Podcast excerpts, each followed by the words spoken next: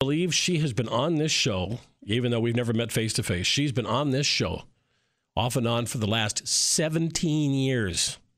17 years we have had the honor and pleasure of chatting with the daughter of the great legendary Babe Ruth, Julia Ruth Stevens, and she joins us right now here on KFGO. 17 years, Julia. That's a long time. and it's been heaven the whole time, too. You've always been a great interview, and I appreciate you joining us again here on KFGO.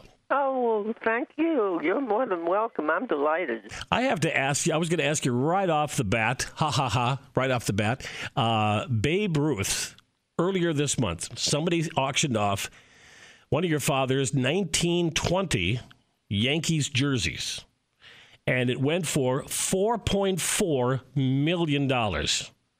What would your father say today if he was around? The guy's nuts. Did, when they sell a piece of your father's memorabilia like that, I'm not, I don't, you know, I don't know who owned it. I, I don't have the info in front of me. Do they let you know that something like this is coming up? No, though it might be in in one of the uh, magazines. Uh, you know, the sports magazines that uh, uh, talk about, uh, write about the the events and so forth and so on. I don't subscribe to any of them, so uh, I didn't know anything about it until I heard it on TV. But uh, I'm telling you something. If anybody has that much money to spend on a jersey of Daddy's, more power to them.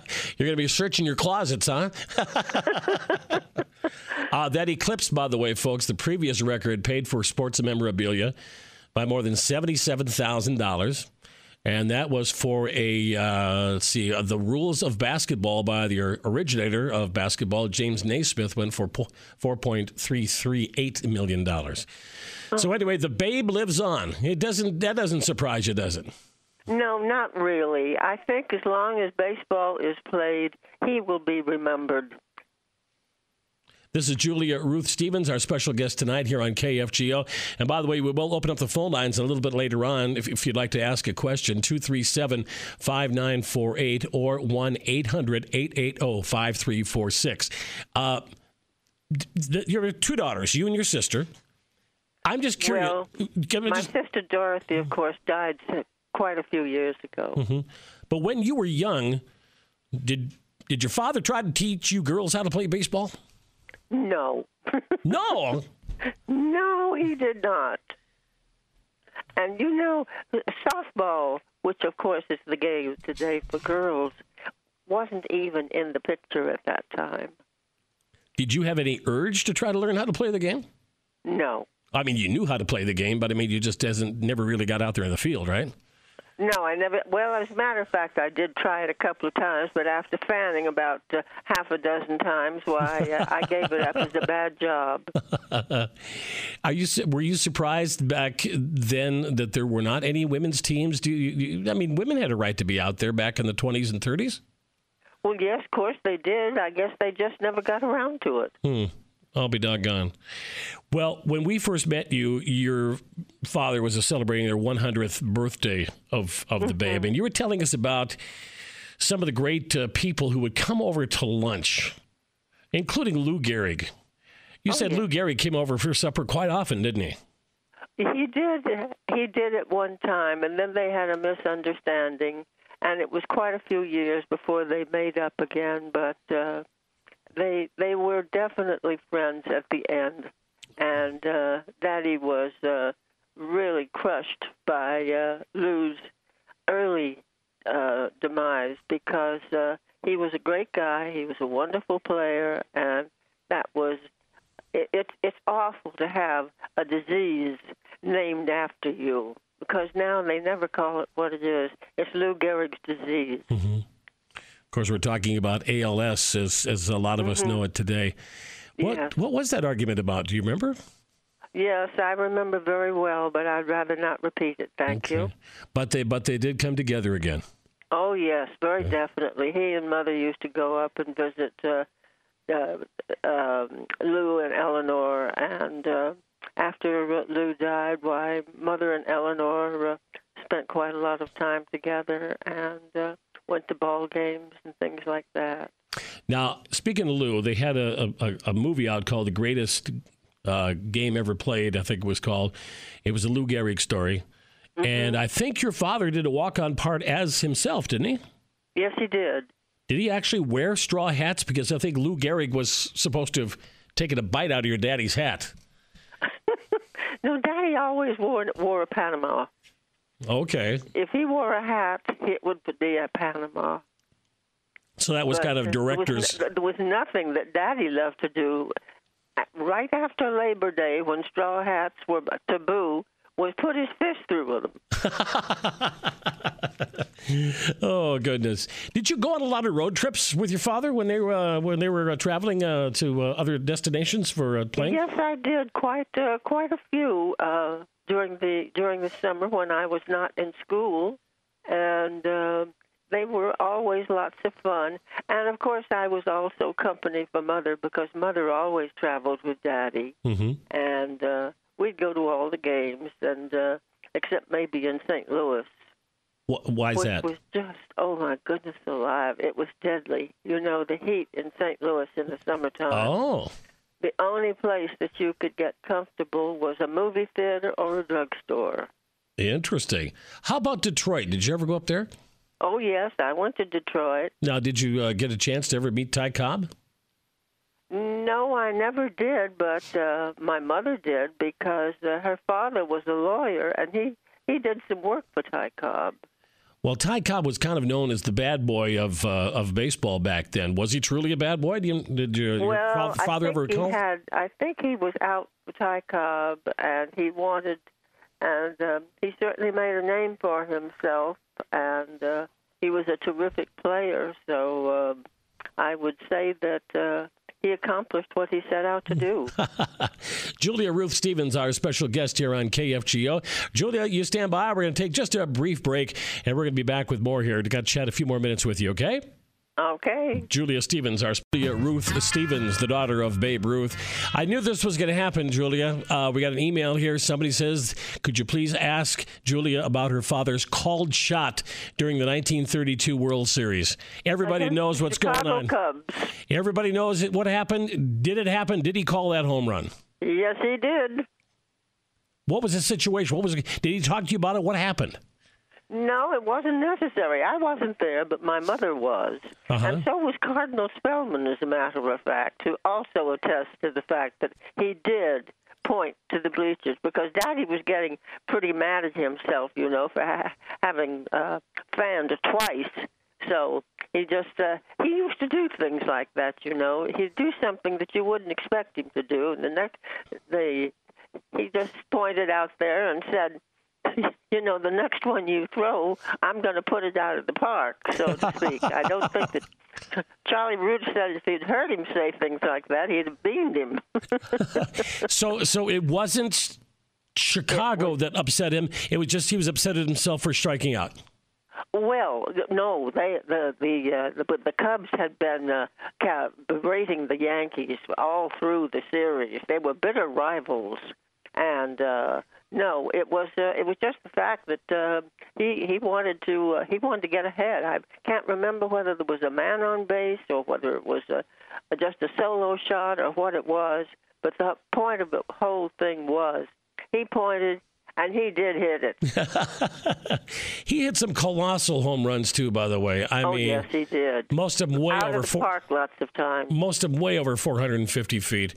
Mm-hmm. I mean, I mean, if I could do that on beers and beer and hot dogs, I'd I'd start pumping up. You know what I mean? well, believe me, he ate a much healthier diet than that. My mother saw to that. Did uh, you know we've we've all known Babe Ruth as a lover of children. Oh yeah. Can you just reminisce about a couple of the things he would do for not only just you guys, your you know your sister and yourself, but I mean for the kids in general around the neighborhood? Oh, anytime he could help a child uh, do anything, he he was right there. Like the little Johnny Sylvester, you know, that was in the hospital and wasn't doing very well, and uh, his uh, his uh, his father uh, knew uh, a man who knew Daddy, and uh, Daddy went over and visited him, and he got better. And you know, when Daddy was so sick, Johnny Sylvester came to meet, see him. Said he, "I wish I could do for you what you did for me." Oh wow! So uh, yeah, that's he really, else. he really did just love love children. I think it was probably because he had such an unhappy childhood himself, and I think it uh, it inspired him to try and bring as much joy to the life of children as he could. Yeah, I was going to say that um, when he was a youngster, he I'm not sure what the, pro, the you know what, what was happening, but he was moved to a school for for was it sewing or something? no, no, it was uh, it was an industrial school for uh, wayward children, as we say. Oh, and, but he uh, learned tailoring though, didn't he? Yes, he did. He that was that was what he learned how to do. He made, he used to make shirts. How- Now, how long did that last? Well, I I honestly don't know. I would imagine it uh, lasted as long as he uh, as he was there. Oh, I was Can't- I don't know that uh, they put him to into uh, anything else. Well, I was going to say I was wondering if he if he you know was during the summer months or during the winter months and he was off off uh, you know off uh, the field if he'd sit home with uh, his two girls and wife and make a couple of shirts. No. Oh, goodness. Uh, this is Julia Ruth Stevens, 237 5948 or 1 800 880 5346. Those are our phone numbers here at KFGO. Already had one email in too. It's studio at KFGO.com.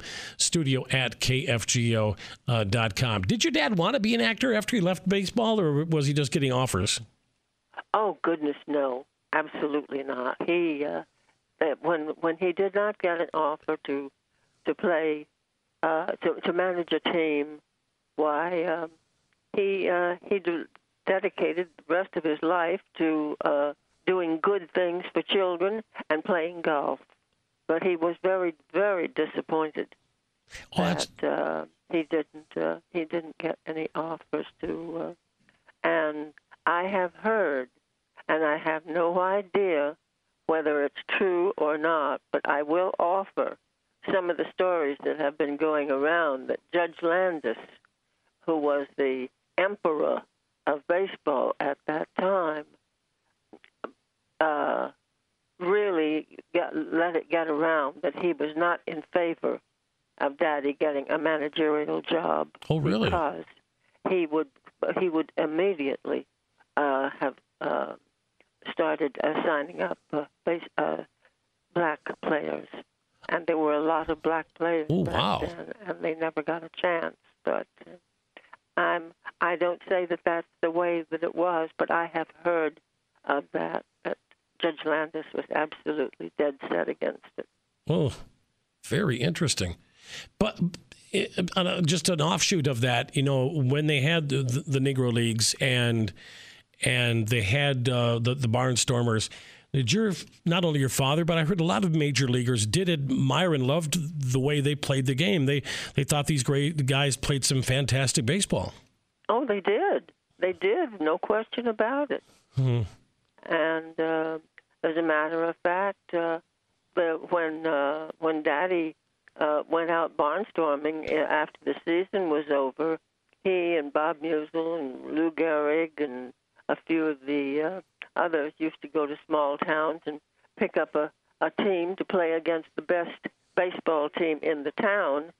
And um, as far as I know, if there were uh, any um, black uh, people around at the time and they could play baseball, I'm sure that Daddy would have uh, would have picked uh, a couple of them Wow. because he definitely uh, had no. Uh, there was no racial uh, atmosphere as far as Daddy was concerned, and uh, It was for the love of the game, in other words. exactly, exactly. Uh, be- before we let you go here, I, I do want to bring up for the fact a lot of people, of course, know that uh, the great Roger Maris is from Fargo. matter of fact, oh, I had yeah. I just visited his gravesite a little while ago, uh, and uh, along with uh, his former teammate Ken Hunt is, is right next to him there out at Holy Cross Cemetery uh, here uh-huh. in Fargo. It was 37 years before your father's single season record was broke. what did you and and the rest of the family think about that? Well, all we, uh, of course, mother especially uh, was a little sad about it, but Daddy had always said records are made to be broken, and somebody's going to come along. I mean, he was gone then, but uh, somebody came along and did better, uh, a better record than uh, Roger Maris, and uh, so it goes. It's uh, but they're always trying to outdo each other on when they play baseball, they all want to give it their very best, and they do. Well, we here in Fargo, of course, think that Roger Maris's record should stand, and the heck with the rest of those guys using steroids and stuff. But, but what did uh, did you ever get a chance to meet Roger? I don't believe I did. Of course, I know Mother did, but uh, no, I don't. Uh, what year was that? That would be 1961. Oh my goodness alive! I was in New Hampshire then, and uh, I didn't. Uh, I didn't get to New York too often. a couple of times a year to see uh, mother, and she'd come up to visit us. But I was uh, I was married and uh, was. Uh, let's see, what was I doing? I guess I was uh, running a store and uh, um, and uh, taking care of my uh, my son Tom. Hmm. By the way, your husband is from New Hampshire. Was that your former. Mm, no, my uh, my my my first husband was uh, from Massachusetts. Okay, because I was going to say he died. He died um, uh, very young. He died in. Uh, we were married in 1940, and he met and he died in January of 1949. I guess what I'm trying to say was is that there in your family was a great rivalry because you had this humongous, tremendous uh, probably the best baseball player in the world, and your father playing for the New York Yankees. But then he's got relatives, including, of course, uh, your uh, your first husband from the Boston area. It must have been kind of interesting to see uh, what it was like at the dinner table that night. yes, it was, um, and uh, but uh, it it's all for the good of the game everybody wants to try and do his best. And look at the way the records that are being set today. Mm-hmm. This is so true. Julia, is your book still in print? By the way, I was going to ask you that last time. Well, I am not sure. I really am not sure. I think that you can probably no. I don't. I don't believe it is in print. I think there are copies that can be obtained, and uh, you know, on Google or something rather like that. Mm-hmm. But I, uh, I have not been in touch with the publishers of that last book that was uh, that uh, we we I wrote with a with uh, a, a very very good author, and it was it was such a beautiful book with all the inserts in it, with the uh, uh, copies of tickets, copies of programs, and uh, it was just uh, I think it was one of the best books for a baseball lover and. Uh, a, a fan of Daddy's that has ever been done. Well, uh, Julia, we've got to let you go, but listen now. I want you to check your basement, the closets. Mm-hmm. Look for that jersey because this last one went for 4.4 million. well, more power to him, and I hope he, I hope he gets a big thrill out of it. Go take a yeah, but you got to find one now. You got to you got to you got to find one for yourself, Julia. Okay. Oh, that would be something. Thank you so much, Julia. Great talking to you, and you're uh, entirely welcome. My we'll, pleasure. We'll talk to you again nice soon. Nice talking with you, and I'm glad you're having nice weather in Fargo. we are. Thank you, my dear. Appreciate it. You're welcome. It's 8:30. This is the Mighty 790 KFGO.